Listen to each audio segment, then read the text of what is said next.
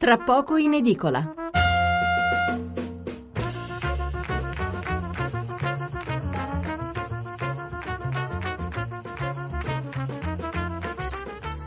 Sabato 1 aprile, mezzanotte, 26 minuti e 45 secondi. Partiamo con eh, la lettura dei titoli. Come? 31 marzo? È vero, allora è un primo aprile, mi correggono giustamente, il primo aprile ve l'ho fatto io. 31 marzo, allora dicevo partiamo con la lettura dei titoli sul tema precedente, sulla minaccia terroristica che pende sull'Italia e poi cambieremo argomento passando a parlare della giornata di sangue nella striscia di Gaza. Allora, eh, l'avvenire, eh, un altro fermato, alta tensione e falso allarme a Roma, rischi terroristici, un patto civile contro il jihadismo, eh, slogan va- eh, vani, vere risposte, è un pezzo di Riccardo Redaelli. Eh, il fatto quotidiano, Fatto quotidiano, il PM, eh, il procuratore nazionale antimafia De Rao smorza gli allarmi del governo sull'ISIS, il pericolo di attentati c'è sempre, ma è lo stesso di sei mesi fa.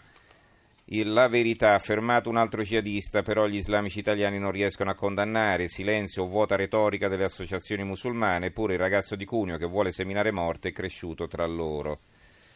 Il secolo XIX, Amri e la rete in Liguria, 10 passeur nel mirino, Cuneo preso fondamentalista pronto a fuggire, i PM indagano sugli aiuti ai jihadisti diretti in Francia, Cappuccio in processione vietato dall'antiterrorismo, il caso nell'Imperiese, una processione di Pasqua, quindi vietato coprirsi la testa la faccia. E il giornale di Sicilia, un marocchino preso a Cuneo, allerta in Sicilia. Il tempo, eh, caccia ai jihadisti in Italia, ma a Roma, sicurezza flop, tir buca i controlli in centro.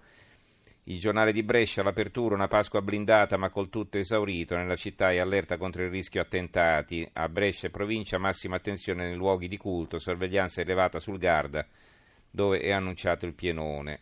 La provincia di Lecco, allarme bombe, treni, treni impazziti, primi controlli a Sesto, poi l'assalto ai convogli, ore di attesa, un altro venerdì nero. Latina oggi, Latina, la città dove ci sono stati gli arresti, cellula ISIS, porte chiuse in moschea, eh, la figura di Munir Kasri, considerato radicalizzato, era in rottura col centro islamico, un anno fa danneggiò le telecamere. I risvolti dell'inchiesta sul terrorismo condotto dalla Digos, il ruolo centrale di Abdel Salem Napulsi puntava al salto di qualità.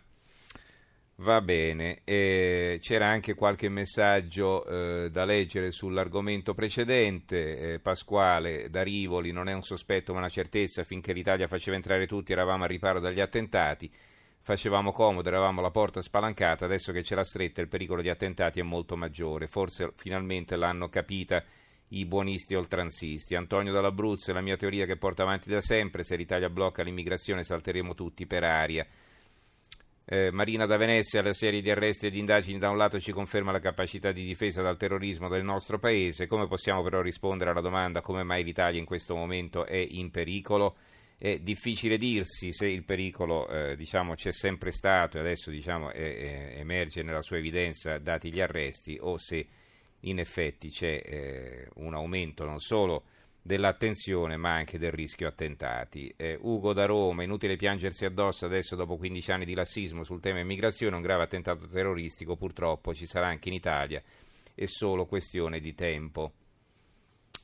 Eh, dunque, abbiamo poi eh, ancora eh, Bruno, eh, Bruno da Genova che non crede al fatto che ci fosse una minaccia attentato alla Basilica eh, di, alla Basilica del Santo a Padova. Beh, si può documentare, come potete farlo anche voi, il 14 ottobre del 2014 tutti i giornali uscirono con questa notizia. Eh, se contestate il fatto che i giornali parlino di una cosa e quindi questo non significa che sia vero, vabbè, allora non è vero neanche che c'è stato un attentato, non so, a Barcellona, alla Rambla, non è vero che il tir ha messo sotto centinaia di persone a Nizza, è tutto falso perché lo scrivono i giornali. Vedete un po', mettetevi d'accordo con voi stessi. Allora, il, eh, cambiamo argomento.